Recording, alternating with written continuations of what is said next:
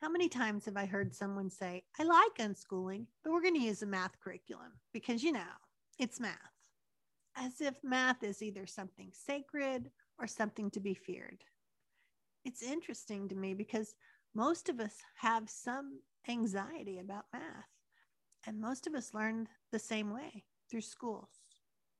And then for some reason, we think it's okay to duplicate the way we were taught. So our kids can what? Have the same math phobia we have? Or are we hoping it will work on them?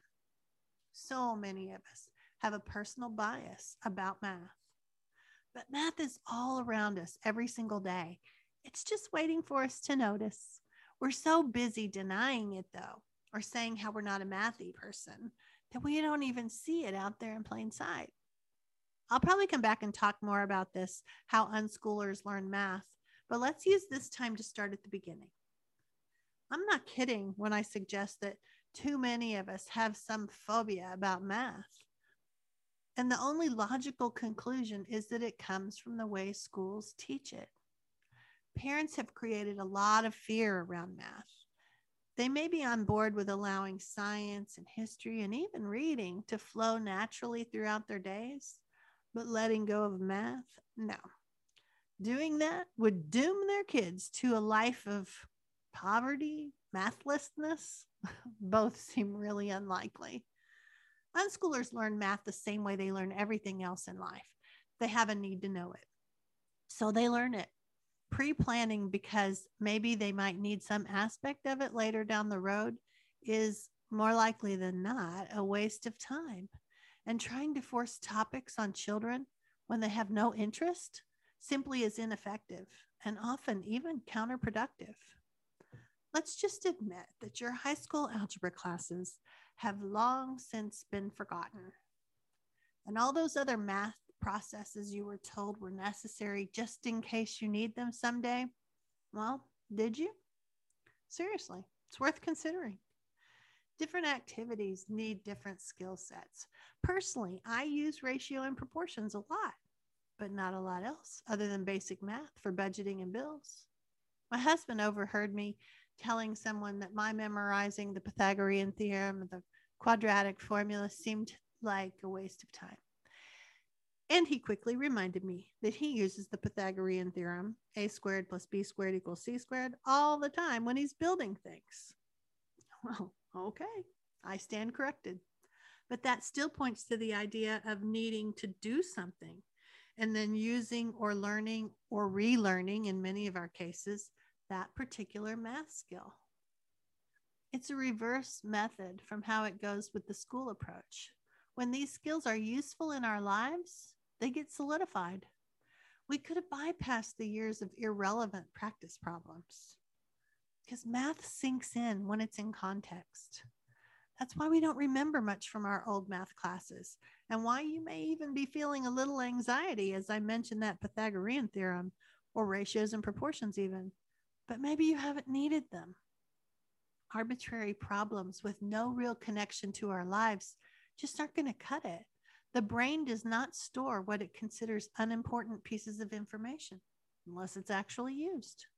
So, when unschooled kids or any kids really are using math while playing video games, it's useful to them. And so their brains do remember the concepts more. It's really astounding how much math is required to play some of those games. Watch your kids play, whether it's video games or Legos, building bike ramps, or making clover chains. Remember those? You'll see them figuring out how to find the solution. It's a practical application of all the word problems many of us hated in school. They're actually learning how to think mathematically instead of just memorizing something that they have no clue when to apply.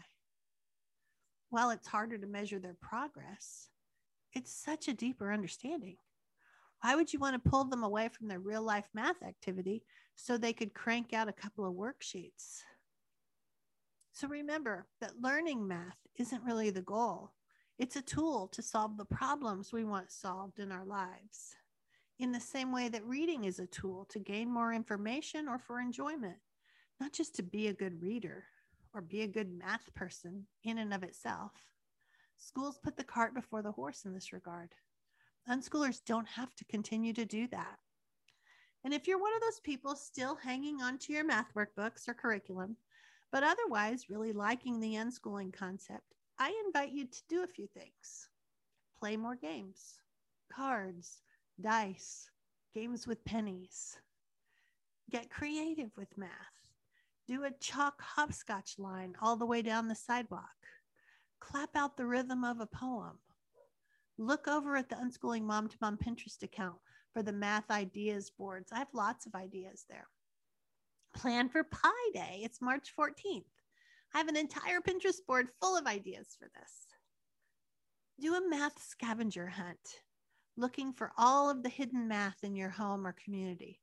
I have several suggestions for how to do this in the unschooling guide for learning math as unschoolers. Seek out books that talk about math. Don't allow your bias to cause you to shy away from them. It's natural. If you have the ideas that you don't like math and you're not good at it, but you don't always have to act or speak on those. You can do the opposite. So that's our first foray into the unschooling and math conversation here at the podcast. And I have a lot more ideas to share. So keep coming back. Now that this is over at an official podcast platform, feel free to leave a comment, subscribe, share with your friends, you know, all the things to help us spread the word that unschooling works. Have a great week with your family. Don't be afraid of math. Grab the unschooling guide about math if you're still nervous about how it can work or you're looking for some more practical ideas to try. And I'll be back again with you next week. Take care.